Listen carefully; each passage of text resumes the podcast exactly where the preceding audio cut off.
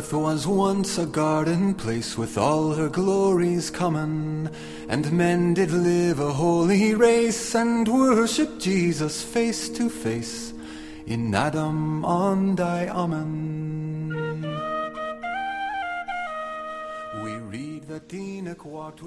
Hello and welcome to another edition of Mormon Matters Podcast, your thoughtful yet provocative weekly romp through all things Mormon, including current events, popular culture, and politics. I'm your host, John Dehlin. Very excited to have you with us. And today we have in our virtual studio John Hamer, who's the executive director of the John Whitmer Historical Association and co edited a book entitled Scattering of the Saints Schism Within Mormonism which was released uh, a couple months ago in 2007. John Hamer, welcome. Hey, John. Um, we also have with us today again uh, Tom Grover, who is the co host of 610 AM's KVNU's For the People, broadcasted from Logan, Utah each weekday. Tom holds a bachelor's degree in political science and is planning to attend law school sometime in the distant or near future. Welcome, Tom Grover. Thanks, John. We also have with us John Fowles who is a lawyer living in London with his wife, who I've met, and she's delightful, and three children. He is interested in Mormonism and Mormon blogs and has participated for several years in Mormon blogging. John Fowles, how are things going in the UK these days? They're going great. Thanks a lot, John. It's nice to be here again. All right. Thanks for joining us. And we have a new special panelist with us today. Um, I'll call him a ringer. He's my friend Russ Walker. He's a father of four living in Oregon. He works for a political policy advocacy group called Freedom Works, led by former House Majority Leader Dick Armey and Steve Forbes. Russ is the Western States Director and has worked professionally on dozens of issue and partisan campaigns. Russ is also the Vice Chairman of the Oregon Republican Party and is active as a registered lobbyist in several states. He is currently serving with his wife as the Ward Activities Chair and I should mention in my father's ward in Salem, Oregon. Russ Walker, uh, welcome to Mormon Matters podcast. Uh, thanks, John. Thank you very much. Hey, hey, Russ. Uh, so, pleasure. You're, you're kind of like the number two Republican rank wise in the state of Oregon. Is that right? Uh, yeah, it's kind of a funny thing. I think I'm probably number three. Gordon Smith would be number one as the the oh, the senator. You mean? Yeah, the senator. okay. And then the uh, then the chairman, and then myself, um, because we're all elected statewide. But Gordon Gordon really is the number one. Then the vice, then the chairman, then the vice chairman. Well, we're we're amongst political royalty, so uh, it's great Yeah. to have you on. Yeah, well, I don't know about that, but thank you very much. It's an honor to be here with all you guys, and I've listened to all of you for uh, some time now, and have respect for all of you. That means you're nervous right now. Yeah, yeah. All right. Well, you know, this was perhaps one of the biggest weeks for Mormonism in the year 2007. Uh, Mitt Romney yesterday uh, gave his um, much anticipated speech on December 6th uh, from Texas, from the George Bush, uh, I guess George Bush 42, right? Or 41. What is he? Uh, George Bush Sr.'s uh, library. And um, thousands of articles have been written worldwide now about that speech. Um, we, we are actually going to provide the speech we pr- previously to this uh, podcast. So we hope that all of you have already listened to it. Um, and it was an exciting um, event. So let's go ahead and begin and kind of go around the horn and have each of our panelists give their impressions of the speech, and then we'll launch into a full discussion. So, Russ, since you're the uh, honored, distinguished new panelist, why don't you give us some of your thoughts as a um, somewhat partisan Republican? You know, you know, John, you're supposed to under promise and then over deliver, right? Oh, sorry, sorry. Yeah. um, I, you know, I uh, I thought that um, that Mitt Romney did a good job. I, it's kind of an interesting thing. I, I, I'll keep my my comments fairly short, and then I'm sure we'll get into the details later. But I uh, he had to he had to answer his his Mormon critics um, because he was losing ground with the Christian evangelicals and and you know most most most specifically he was losing ground. Um, uh, oh shoot! I just drew a blank. I'm sorry. I'm do a you, little do you nervous. mean in Iowa? Do you mean in Iowa? Yeah, in, in Iowa, It- he was he was losing ground to Huckabee, and uh, unfortunately, the big problem that Mitt has is Mitt Mitt has a problem with credibility amongst evangelical conservatives and amongst all social conservatives because he's kind of shifted positions on social conservative issues. That has overflowed, that, that distrust, if you will, has overflowed into their already existing prejudice or, or bigotry towards Mormons. And, and so it, it's kind of a twofold problem. And he addressed one of them uh, yesterday in an attempt to kind of shift the, shift the attention away from the issue he has kind of on flip flopping or shifting positions and and address the, the what he I think probably views as the bigger problem, which is this bigotry and and it's really come out in that campaign. And I think yesterday he did generally speaking a good job of that. His audience was not the general American public. His audience was a very focused, specific group of people that 25 to 30 percent of the Republican base and he did a good job of addressing those folks. He really only has to move two to maybe maybe one to three percent of those people, and he doesn't even have to move all of the evangelicals. Uh, not not the whole one to three percent doesn't have to be evangelical. Some of it can be people from the the Giuliani camp or the Fred Thompson camp. Those camps uh, or those groups of supporters who are less evangelical and maybe more concerned about other issues, but also have concern about someone being a Mormon and being, you know, kind of held to um, an authority figure. And so I thought he did a fairly decent job of that. I don't think he did what John F. Kennedy did, which is which is um, kind of too bad because he fell a little short. And, and, I think I'll leave it at that, and I'll go into some specifics a little bit later. Okay, great. Um, thanks for that. Uh, thanks for that, Russell. Let's go ahead and move to Tom Grover. Tom, what do you think of the speech?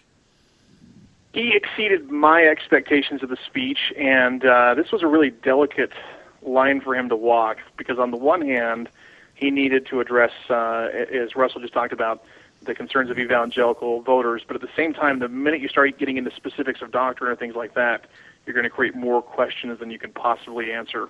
Um, to me, the most interesting thing I've read this morning on the speech was a statement by James Dobson, and there's a there's a some things to be read between the lines here. This was released through Real Clear Politics. It says Governor Romney's speech was a magnificent reminder of the role religious faith must play in government and public policy. His delivery was passionate and his message was inspirational. This is the key right here. Whether it will answer all the questions and concerns of evangelical Christian voters is yet to be determined. But the governor is to be commended for articulating the importance of our religious heritage as it relates today. And uh, I, think that says everything about the impact of the speech. In other words, he he is likely to potentially, by getting such a somewhat positive response from James Dobson, he's likely to succeed potentially in moving the two to three percent uh, that Russell talked about. Is that what you're saying, Tom? Maybe I don't know if that's really a positive thing because James Dobson is is a very shrewd political animal. Um, he says the right things, but I think the key phrase in that whole statement is whether it will answer all the questions and concerns of evangelical voters is yet to be determined. And I think there's an argument there that that kind of a statement is almost a cue to evangelical voters. Interesting, interesting. Uh, it, it, was there is there a bit in that statement that sort of is saying, "All right, now it's open season to discuss Mormon doctrine and theology"? Um, not really, not you, not explicitly. no, and I don't think he'd ever say something like that. The whole yet to be determined thing. Right. Okay. Well, I don't know if he's saying. I don't know if he's saying there should be a discussion about it. I think he's saying that there are implying that there are still legitimate concerns for evangelical voters, and he's not saying that himself, but rather projecting that opinion upon evangelical voters. So he wouldn't, if you pressed him on that, he wouldn't have to defend that. Right. Now, Tom, you, you actually had mentioned to me, we had lunch, I think, before the speech, and you said you thought it might even be a mistake to do the speech because he can't get into doctrine um, or he opens up worms, um, but at the same time, you know, is he really going to have much of an impact?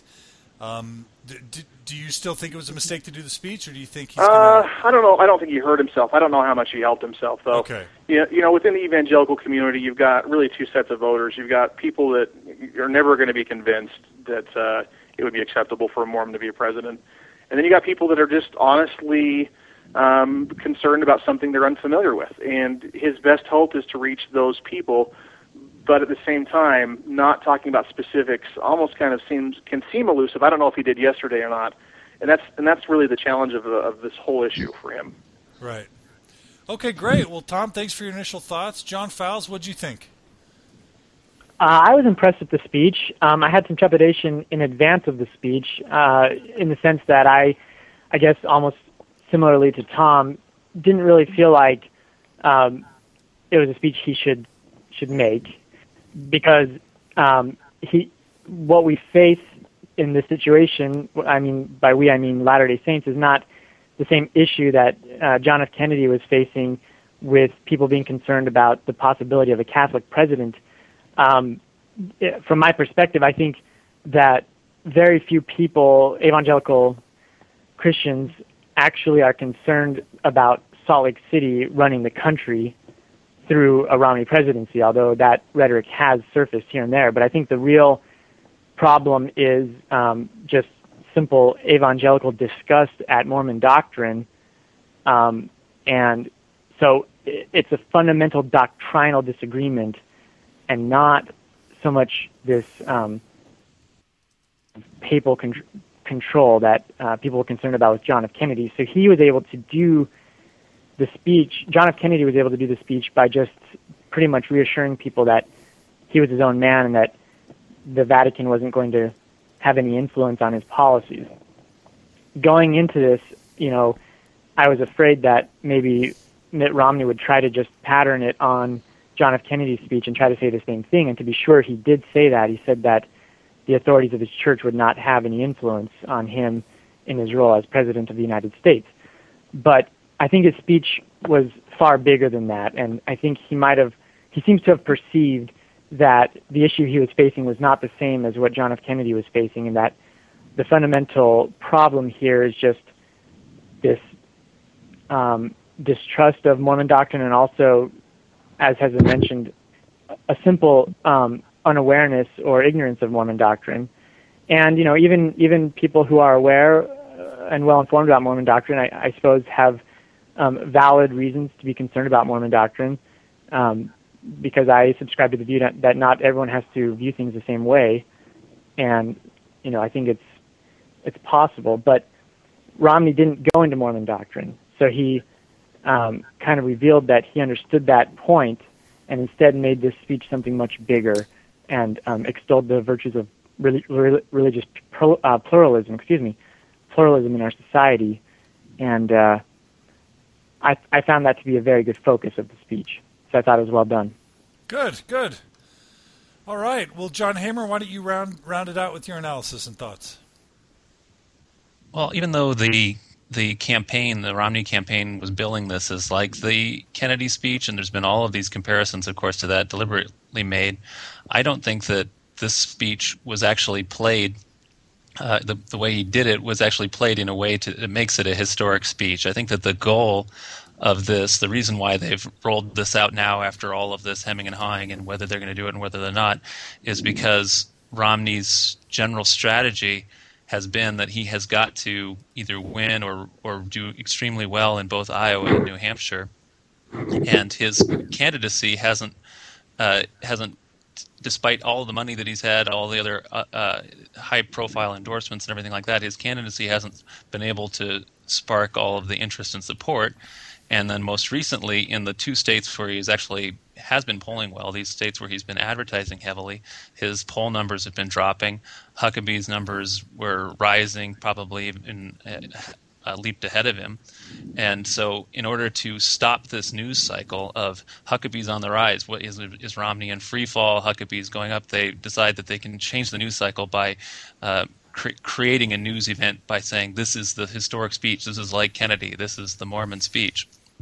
But in the end, Mormonism hardly is discussed, and and and and it's not a speech to the uh, to Americans generally about uh, Mormonism. It's like I, I completely agree with Russ that this is cast at a narrow portion of the Republican Party, which is religious fundamentalists, Christian Protestant fundamentalists, uh, and trying to get them to support Romney. And even if some of their leaders, I think, it may have been impressed by the speech, I think that the the voters uh, that in that segment are going to be hard pressed to change their minds about this.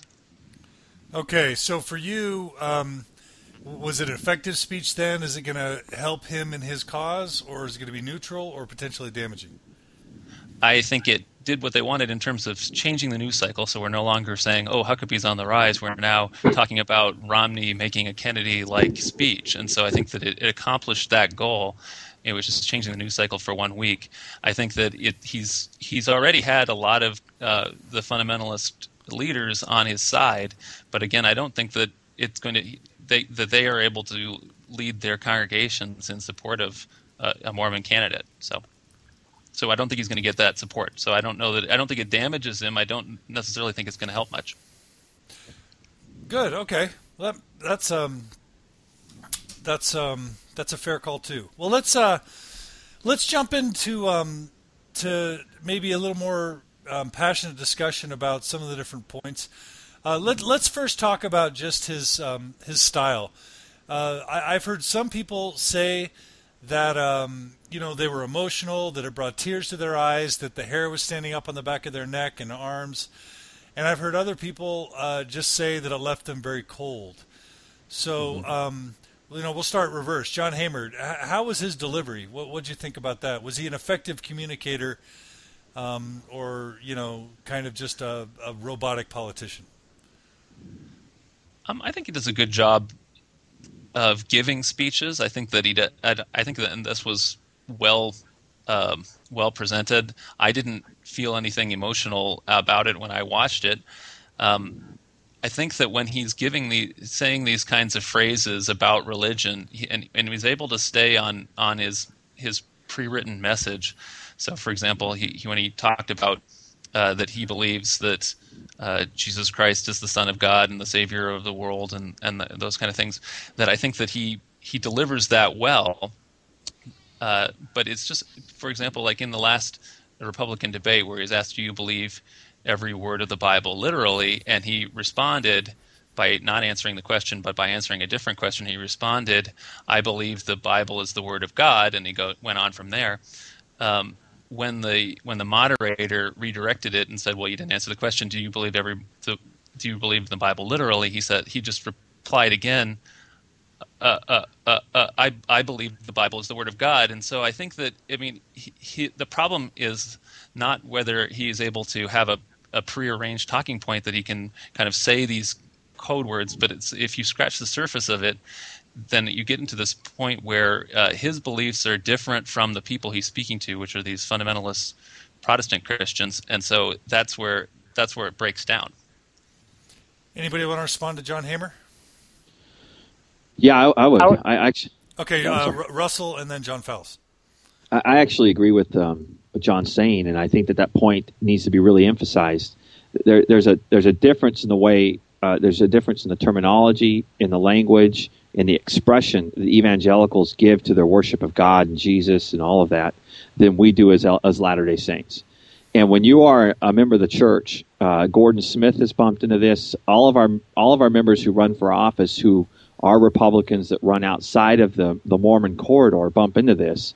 When they speak about Christ, they have to be very careful because when they when they use the wrong language or when they express it in a way that evangelicals feel that they're trying to be like them, it actually creates an obstacle for them that, that's difficult for them to overcome. And, and that's a real big hurdle for members of the church when they run for office. And, and that's what kind of what Romney's bumping into. The, I think the speech did a very good job of sticking to language that was common, but not making evangelicals believe that he was trying to say, look, I am just like you. He expressed, look, I believe in Jesus Christ as my per- as the Savior of the world but I recognize we have differences in doctrine and in, in, in the way we worship. That was really important because nothing can bother an evangelical more than when a Mormon says, Look, I am just like you. And, uh, you know, he did a good job of that, and I, I think that helps him.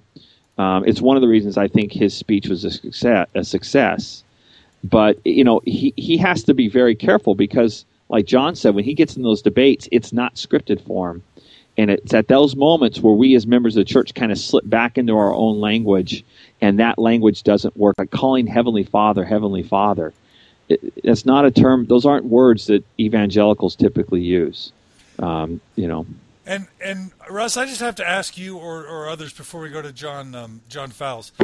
You know, I don't. I, I have a short political memory, but I don't remember like people obsessing about George Bush Senior, how he talked to evangelicals. I don't remember, um, you know, I, I, don't remember Ronald Reagan or even, um, you know, Jimmy Carter. I, I just don't remember this sort of obsession about um, how you know the language that's used to appeal to evangelicals. Is that just because they were traditional Protestants? This was a non-issue, or or, uh, or when George Bush Senior spoke in in the primaries, do we remember him adopting? You know, evangelical lexicon? But he, he no. is one of them. But he is one of them. I mean, he doesn't have to. George Bush, you know, G- George W. doesn't have to adopt the language of evangelicals. Uh, Protestants are okay because they believe in the Trinity. They, you know, they're not seen as being someone outside or in the heretical world. Uh, you know, we as members of the church, as Mormons, are in the heretical world according to the rest of Christendom. You know, um, so, I, I, Tom, did you have a comment? I, that, that's kind of my thoughts on it. Well, from the political side too, though, you got to remember um, two, the the 2000 and the 2004 presidential campaigns were uh, revolutionary in their strategy.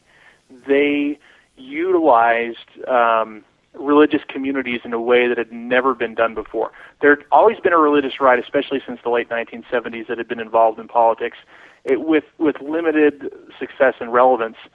But when George W. Bush, uh, the son, ran for the president of Texas, he realized, you know, why do I need to set up a complete campaign uh, organization when there's already organizations and churches? I just plug my campaign into them. They can send me uh, lists of members. We can have uh, uh, meetings at homes and that's a, a camp that's a, a strategy that he used to become elected governor and then eventually president in both 2000 and then especially in 2004 and and so the the influence and the relevance and the impact of the evangelical community wasn't as important for George Bush Sr. or Ronald Reagan as it was for George Bush Jr. Right, right.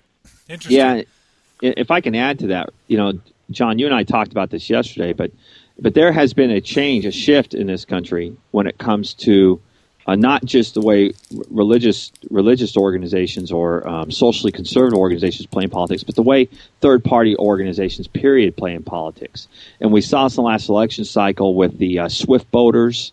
We saw it with um, uh, you, you could see it with in the '80s somewhat with the Christian Coalition and and groups like that uh, those those third party organizations that are not necessarily related to a political party but are more interest oriented policy organizations on the left and the right come in and they, they do hit hit pieces against candidates. They um, they they endorse other candidates. At the same time they're beating up the, the their opponent. And, and that is a very important part of the political process today in giving validation to a candidate or in opposing a candidate.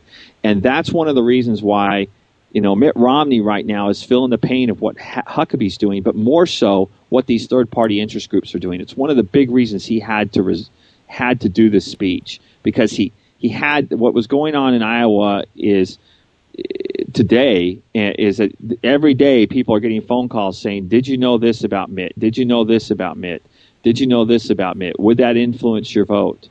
And you know he can't weather that storm he's got to respond to them. And, and and that's a real that's a new that's a new kind of political device it's really kind of grown up in the last 10 to 15 years that wasn't really utilized much before that time period. What about the and, rumors that romney himself have started those calls? Are, those pretty silly or, or, could there be substance behind it? Uh, i think they're pretty silly. Yeah. I think it's yeah. They're they're really it's really spurious logic that Western Wats is in yeah. Orem, Utah, and there's a person that worked for Western Wats that knows this person that's connected to the Romney campaign, and it's it's a really uh, a stretch of logic. Okay, well, John Fowles, yeah. let's bring you back in. You were going to talk about your um, your thoughts on his delivery or how you felt about the speech, and any other thing you want to say. Go for it. Um, well, yeah, I was just on the delivery uh, topic. I my view differs a little bit here. I I've never been very impressed with Mitt Romney's delivery in in the speeches he's given and in his speaking. Um, I still saw Jon Stewart's Mormotron 2000 or whatever he he he calls it in in Mitt Romney, sort of look like a robot, um, you know, reading from a script. He did a lot better this time than he has in some other instances, but I still sort of saw that, and I could see Jon Stewart on stage parroting the speech while Mitt was Romney was giving the speech.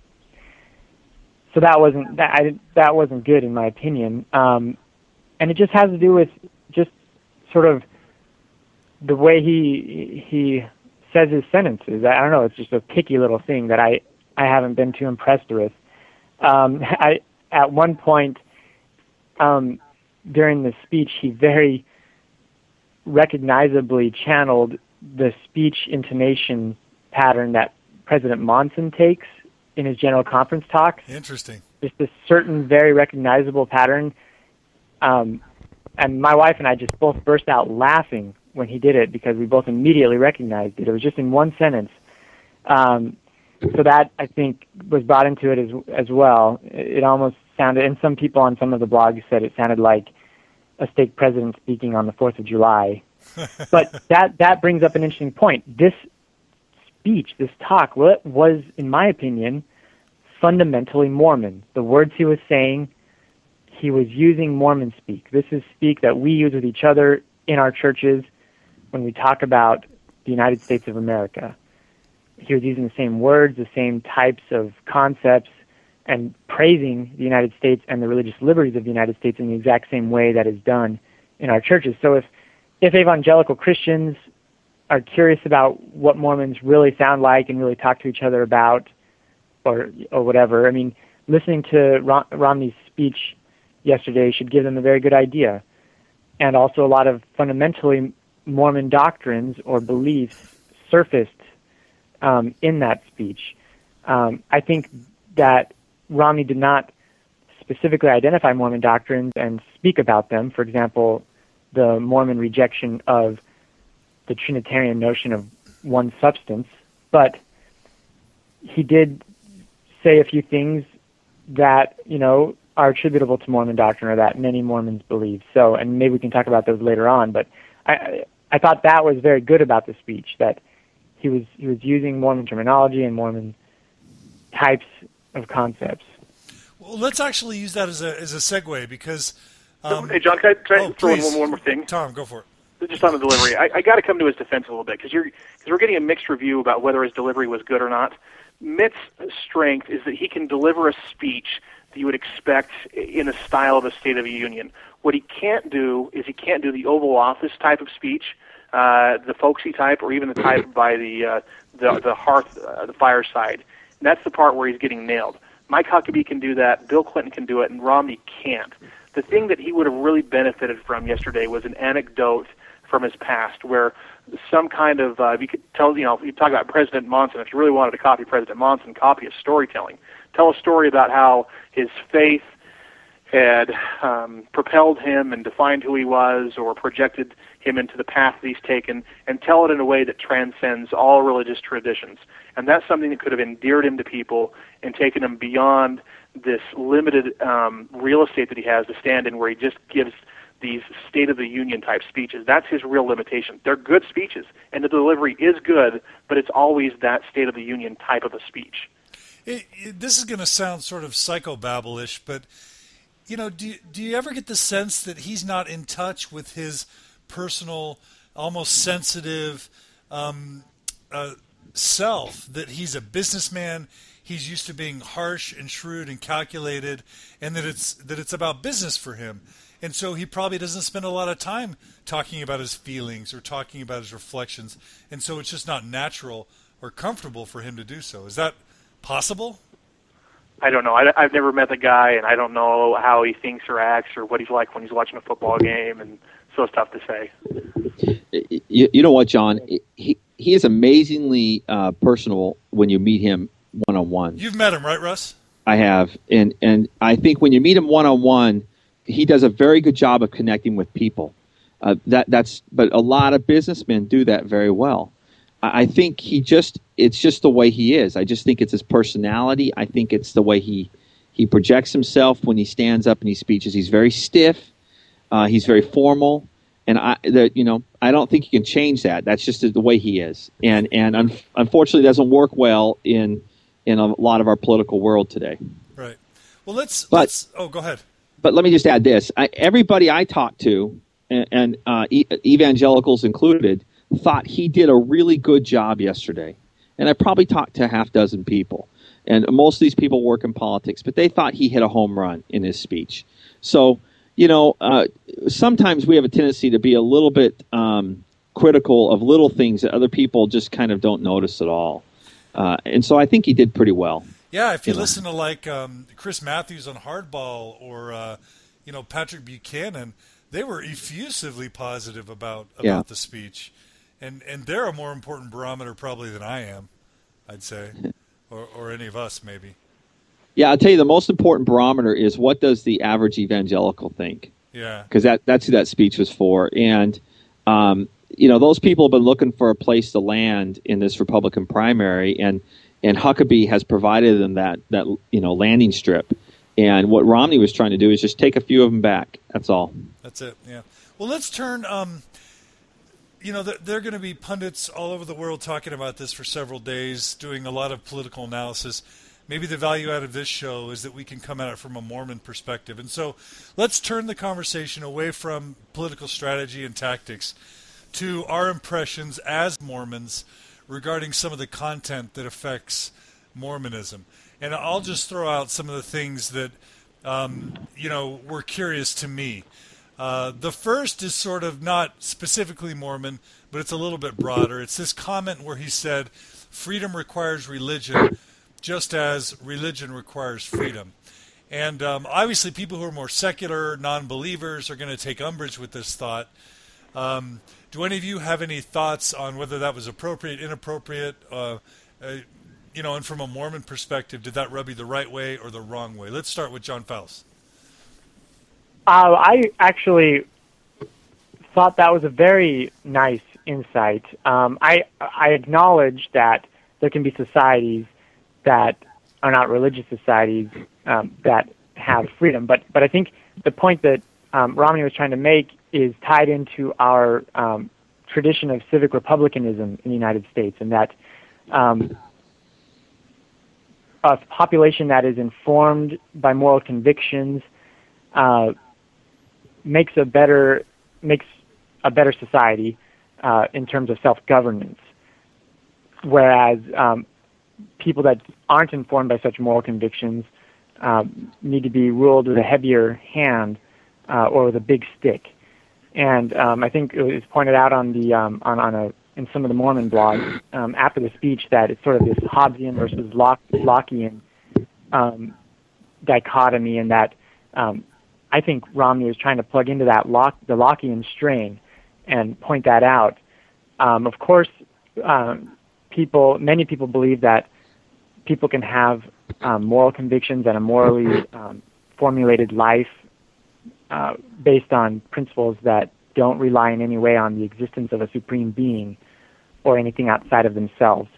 Um, and, and that's valid. Um, but I do think that the other view is also valid, the view that many people take which is that religion performs that function very well, and that therefore, you know, uh, freedom requires religion in that sense. You know, it might be too too um, straightforward or too simplistic the way it was stated in, in some sense of the word, but you know, he was giving a a soundbite, a political speech, and I, I think I I give him enough credit to be aware of the tradition that he was plugging into, and that it wasn't just a throwaway line. Right. John That's Hamer. my view on that. John Hamer, what was your reaction to that um, to that line? Yeah, well, I'm a, I'm a secular Mormon, so as, and anyway, as a secular person, I felt that uh, you know that that doesn't make any sense. So I mean, I, I agree with what John was just saying that that there you can uh, you can obviously ha- have a society that uh, was not rel- religious that does have freedom, and you can obviously have a very religious society that has no freedoms, and so it doesn't. So it's not immediately meaningful. If he went, meant to say, uh, I think that it, a society that is religious is can be has a, a capacity to be more free or something like that. That's not precisely what he said. So the way he said it, I don't I don't think it was meaningful. So Tom, what do you think? Well, this is such a, a great discussion because this goes to right the heart of the role of religion in society and and government. Um, I agree with a lot of what's been said, but I think it, it, it's absolutely critical to emphasize that moral people aren't necessarily religious. And then there's a second part to that: religious people aren't necessarily moral. Um, and the the force of government is is something that can't compel stability in the way that voluntary morality can. And a lot of that comes through religion. But it, as it's been noted um, by, by I John Fowles, it can come through other other means as well. People can be moral on their own. The leap that Romney makes, and he does it because of the audience he's targeting, is that because we need that stability, that voluntary morality, that the government needs to be a proponent of that. And that's something I'm uncomfortable with. You know, we, we compare this speech to John F. Kennedy's speech, and I think something at the end that's divergent from Mitt Romney uh, that, that JFK said is this. But if this election is decided on the basis that 40 million Americans lost their chance of being president on the day they were baptized, then it's the whole nation that will be the loser. And that resonates with me. I'd feel really bummed if Mitt Romney was disqualified because he was a Mormon, because to me that means 6 million Americans don't have a chance of being president, not for real reasons, but because of LDS. So when Mitt Romney says, makes statements like that about religion, um, and, and is, you know, even going further, uh, in its role in government, to me it feels like he's marginalizing atheists and those that don't that aren't religious in the same way that Catholics have been marginalized in the past and maybe even Mormons are now. I think it's a contradictory position for him to take and not an inclusive one. And you're probably cool with an atheist being president if if they're if they if they appear to you to be a good person and a qualified candidate. Is that right, Tom? Yeah, absolutely. I, I, what I want is a moral person. I, I, I feel very strongly that that nine times out of ten, when we have positions of high power and somebody's really um, trumpeting their religious credentials, it's a form of political manipulation intended to lull people into a false sense of security and avoid scrutinizing what's really going on. I feel like, and this is really controversial, I feel like that's a lot of what's happened with, with our current president. And so I'm really skeptical of people that, that, that cite religion as a qualification explicitly or implicitly for office. Uh, what we don't need is religious people.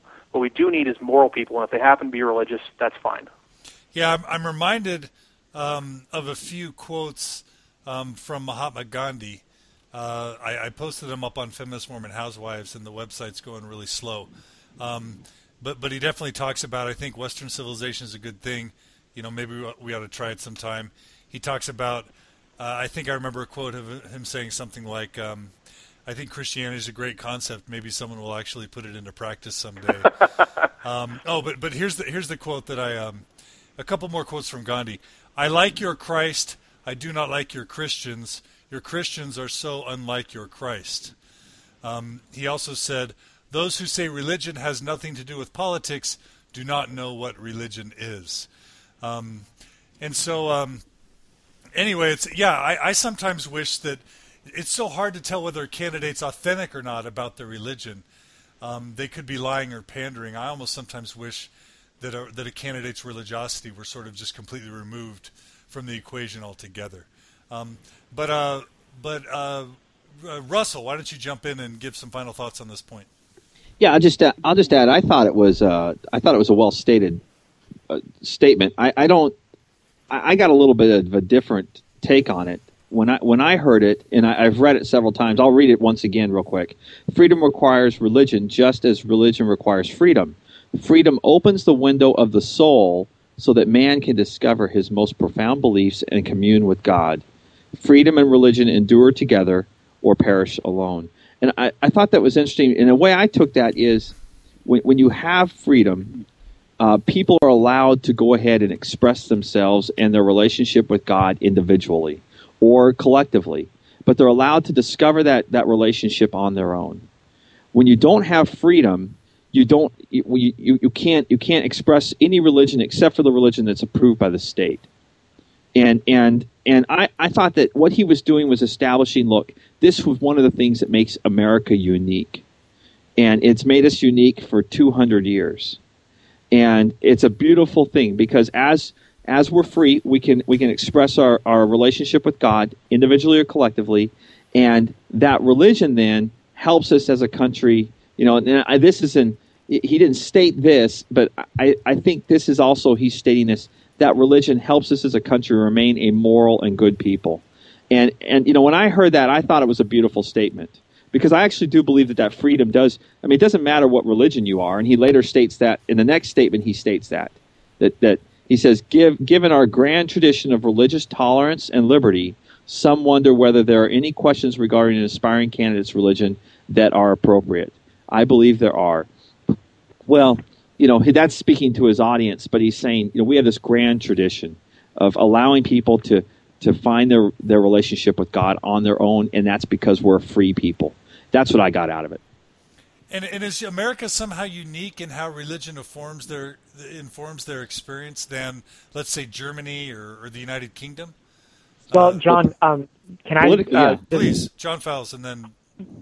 I this point this uh, relates both to what was just said and also to your the question you just raised. I think this establishment point is is an important one that um, there is a great possibility with an established church that certain freedoms are trampled on, and um, the United States is unique in that it has no established church, and that the Constitution um, prevents that. And I think that in the speech, Mitt Romney was um, almost flirting with the with a statement that we need to be careful that evangelical Christians don't see themselves as the established church of the United States.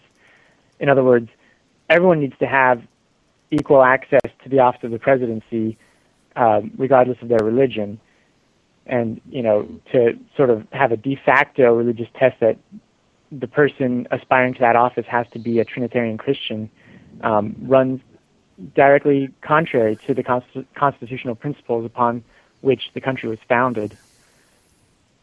Right. Um, as to the question about um, different countries' experiences with established churches, my opinion has been expressed in a previous Mormon Matters podcast, but my observation has been that in many of the countries with established religions, there is um, a lot of trouble for people who don't belong to those established religions, and particularly in terms of institutional costs of not belonging to those religions or of affirmatively belonging to other religions. Um, I think the United Kingdom does a very good job um, with religious toleration, uh, being a country that's an exception to the rule of a country with an established church that doesn't uh, trample heavily on the rights um, and rights of conscience of members of other religions. Hmm. Any mm-hmm. other? Any other? Th- Ross, were you going to say something? I just I, I couldn't agree more. I think that uh, it's one of the things that makes America a very unique place, and I think he was playing on that in that speech. And I, I thought it was a beautiful statement. I can understand how an atheist would feel a little bit left out in that statement but pretty much, unless you're an atheist, that statement includes the agnostics. The only people who aren't really included are the atheists. But it also says, look, you have the freedom to establish however you want to relate to God. I guess that means if you choose not to believe in God, that's fine too. You know but I, I think that I don't I don't agree with I guess that that's how he how he's presenting it because I think that on the one hand yes he's appealing to our wonderful tradition of pluralism and religious freedom and religious freedom being the separation of church and state and that that's been the wonderful foundational thing for uh, for the United States. And I think that's made one of the things that's made us you know a, a vibrant society filled with religions. But rather than rather than um, embracing pluralism all the way. Rather, what he's saying, I think, in this is that there's we have a group of agree of of religions that are pluralistic, that they're not all the same, but they're all acceptable, and that has always been Protestantism. And to that, we've added with Kennedy, you know, Catholicism and we, always Judaism.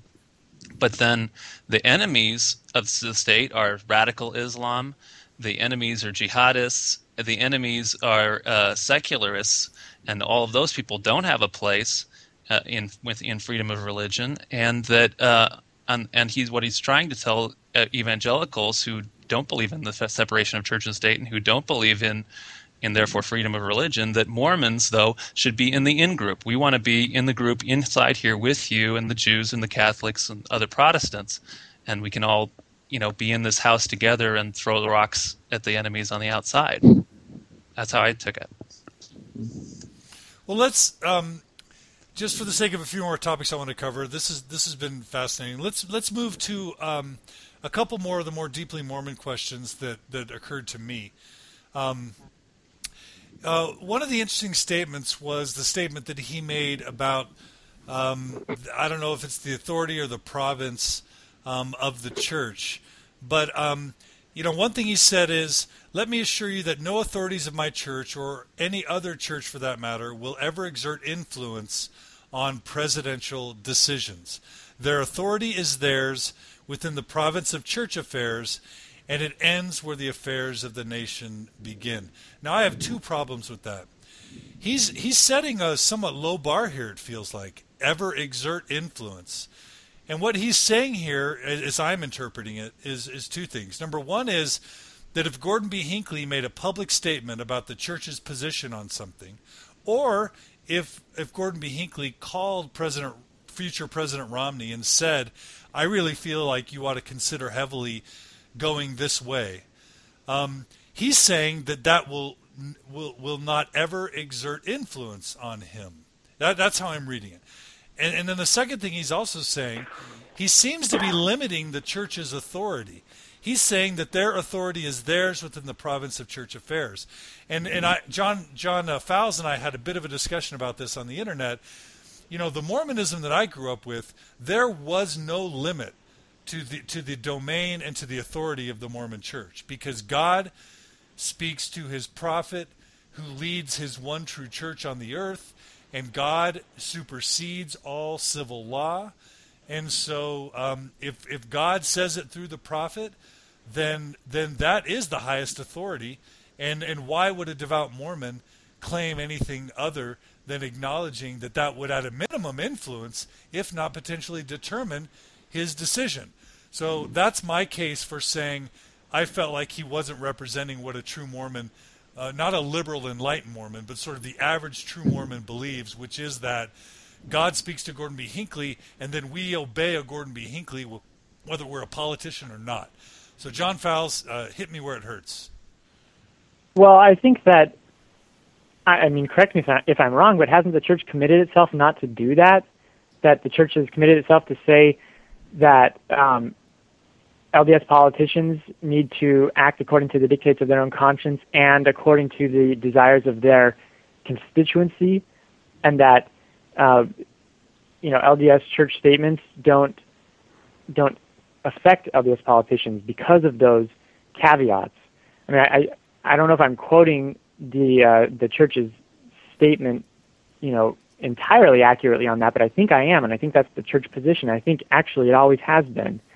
Um, I, I I tried to prompt you on on your own blog, John Dehlin, to explain to me what you were taught. I think what you've just said uh, encapsulates it a little bit better than what you'd been expressing on the blogs. But I just it's hard for me to understand what you might have actually been taught growing up, um, because my understanding had always been that um, that the church doesn't direct politicians what to do, and um, so that's that's the one the one part of my answer. The other part actually stems from the Doctrine and Covenants in section 134. It, it makes a similar statement that um, the the church the church's power or the that ecclesiastical authority should not extend into the political realm. I, mean, I, I don't have the section in front of me, and I'm paraphrasing that.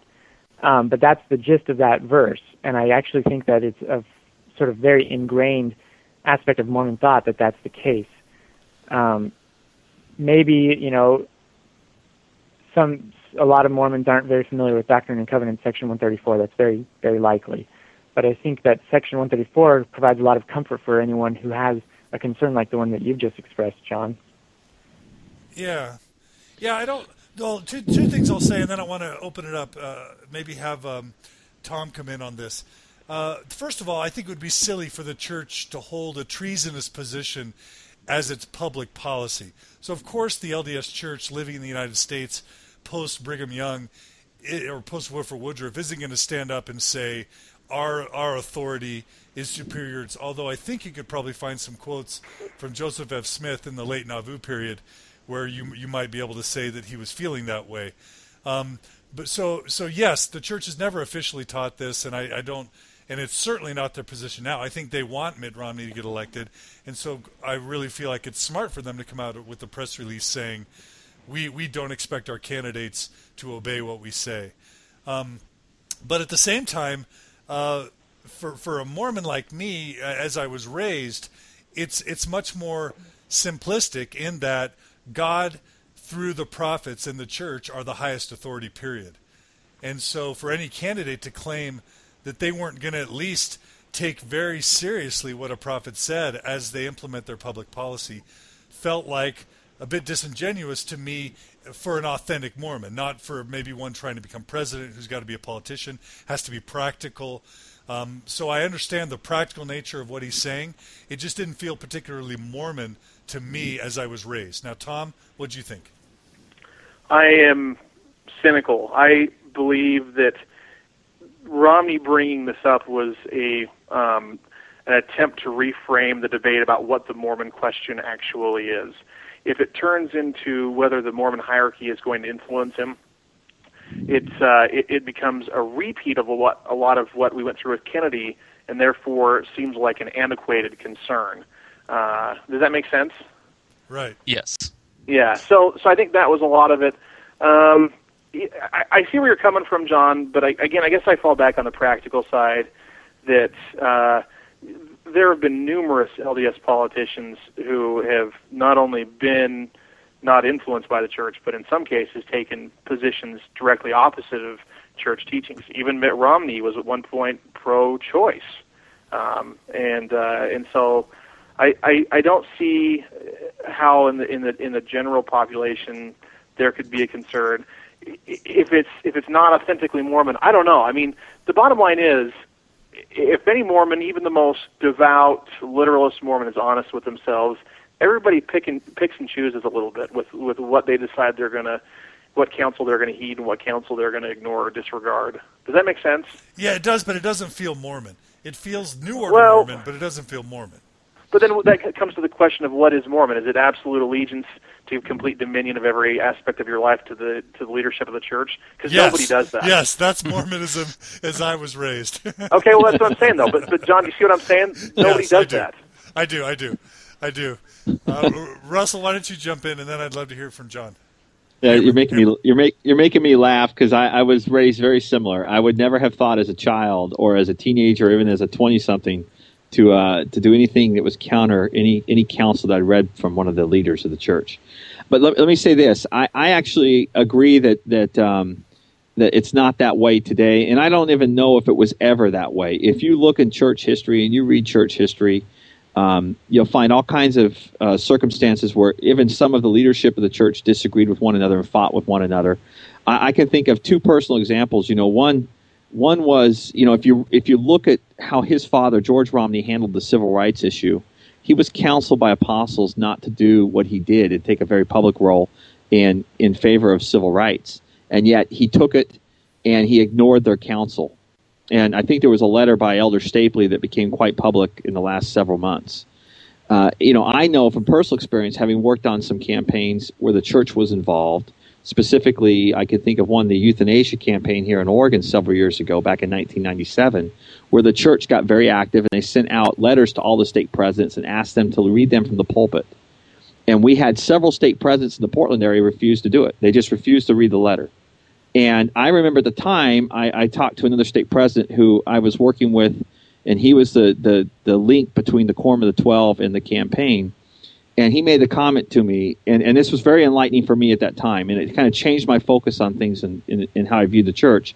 He said, "Russ, everyone has their free agency, and it's a it's the it's the it's the principal doctrine of the church is free agency, the ability to choose for yourself what you do."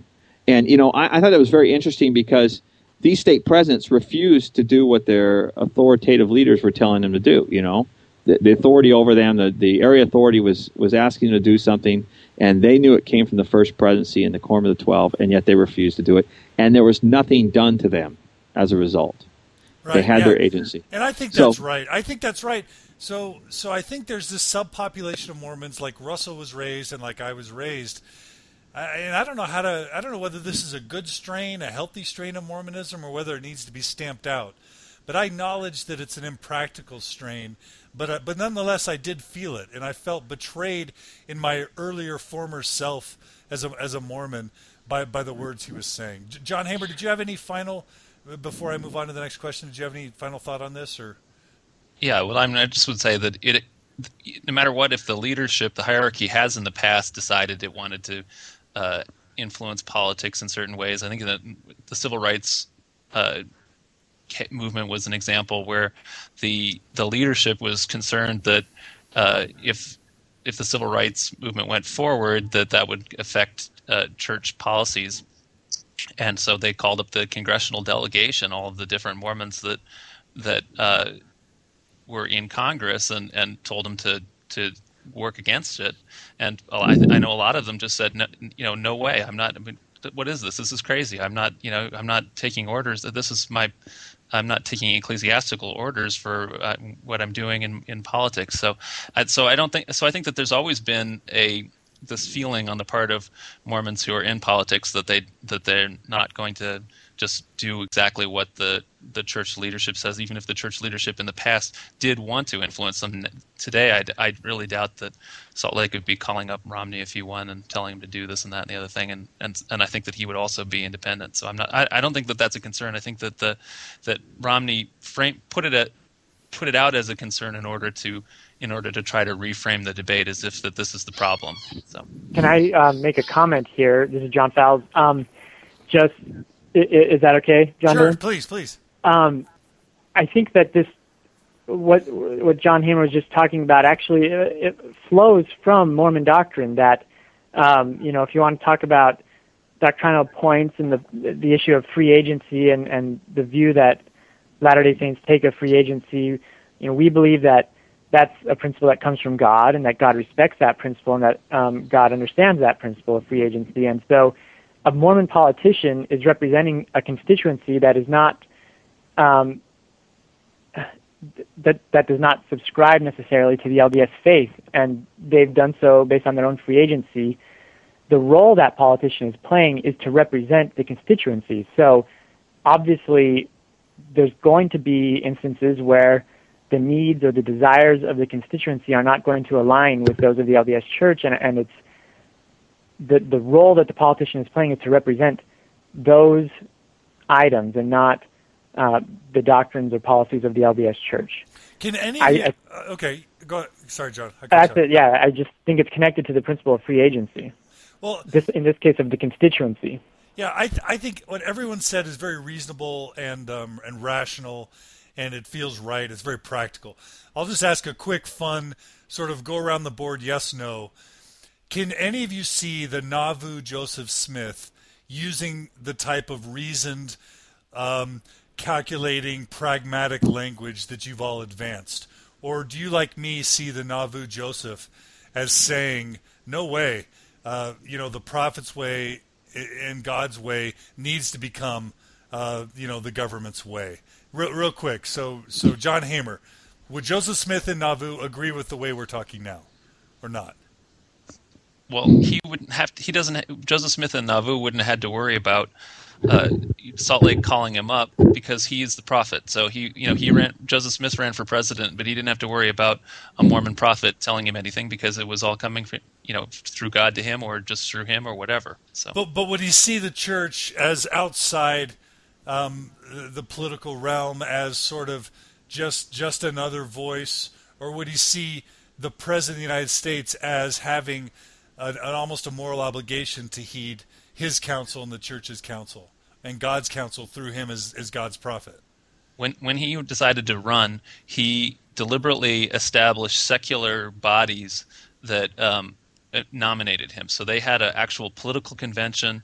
They had the they had the probably the only non-member that they could get to be involved in it uh, who is not a Mormon, be the president of the of the, their state political convention to nominate him for president. They had the he. Um, so he went you know, through the he, proper. Th- but what about the whole kingdom of God and the whole? Uh... When he when he established the kingdom of God, the Council of the Fifty, he deliberately added non-Mormons to it. So there were people who were not Mormons who were members of the Council of the Fifty because they he it was a separate it was set apart to be separate from the church as a um, as a national, as a political institution. And so I think he definitely saw a separation between church and, and state in that way. Although he he was the first clergyman to actually run for president, and so he was also uh, reversing this kind of uh, a stronger position that people had previously to that, uh, separating church and state. So he was saying, well, I'm still clergyman, but I could still run. But he definitely uh, had a secular exercise of having members and non-members be involved in his nomination and campaign. All right. So Russell, do you see Joseph Smith in Nauvoo as being as pragmatic as the rest of you are? Uh, no, I don't. What do you see? What, what do you see? you want me to, to, to express it? I, I, just don't. I I think Joseph Smith. Um, I think Joseph Smith married in a lot of ways. Although I agree that you know the, the, with the setting up of the Council of Fifty, he included secular advice in in that, and and a lot of the things he did, he had uh, non-members of the church involved in in giving advice. But I think if you look at Joseph Smith, he saw a marriage of the spiritual and the secular, and with the with the eventual quick coming of the Lord to establish His government on earth, which would be God's government which would be revealed through the prophet and, and through the involvement of Jesus Christ directly with the prophet. So I think a lot has changed in 150 years when it comes to that. And, and I'm scared to differ with, with John Hamer on, on any early Mormon history, but that's yeah. that's how I understood the Nauvoo time period. Tom Grover, what do you think?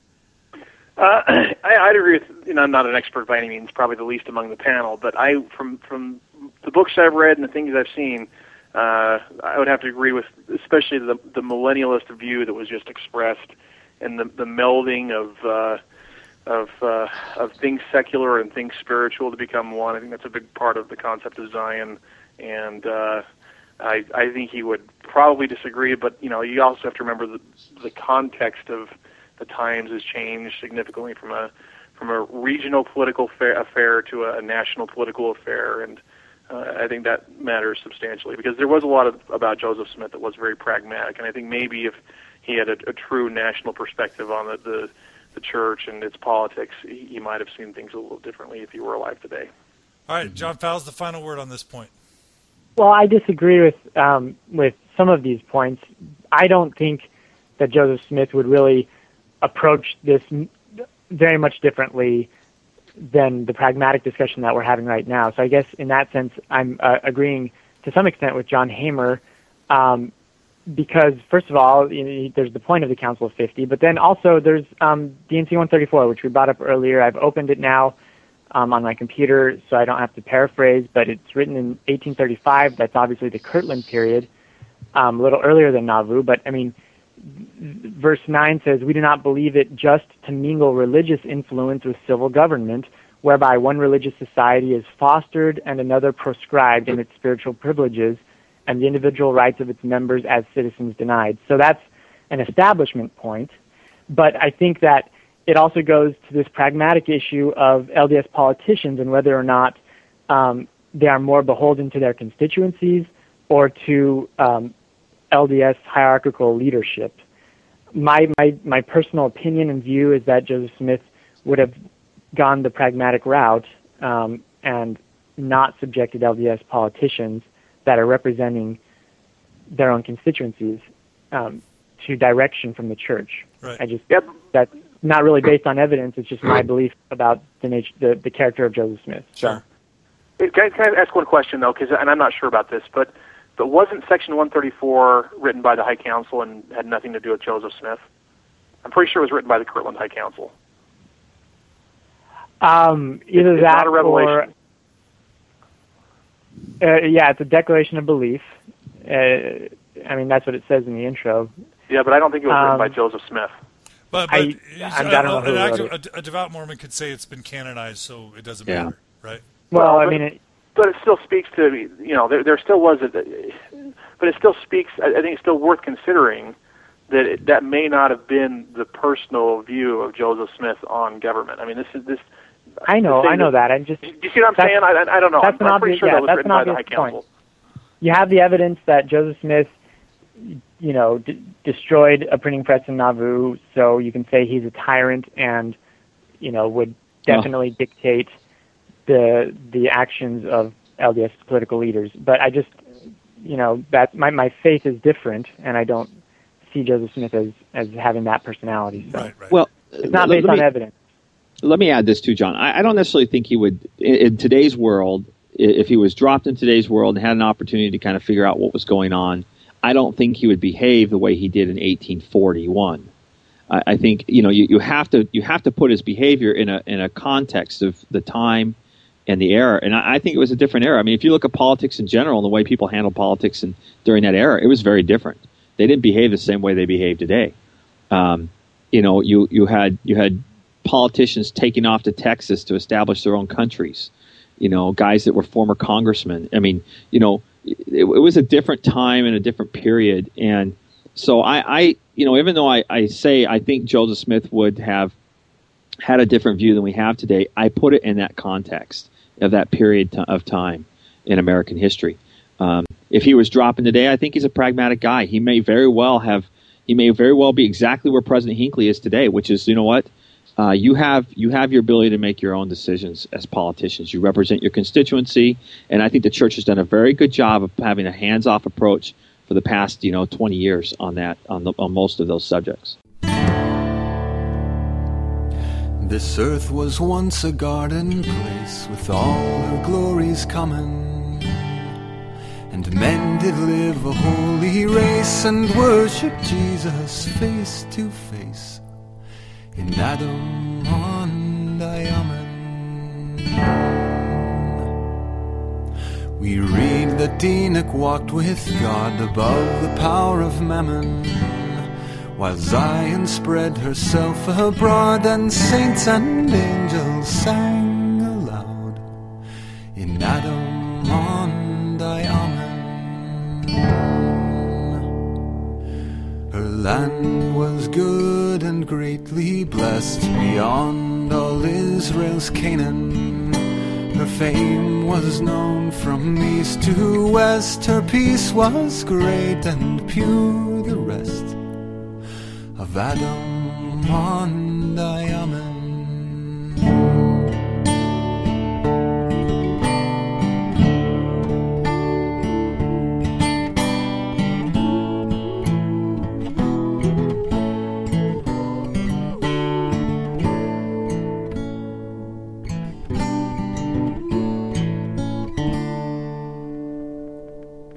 Hosanna to such days to come, the Savior's second coming. When all the earth in glorious bloom affords the saints a holy home, like Adam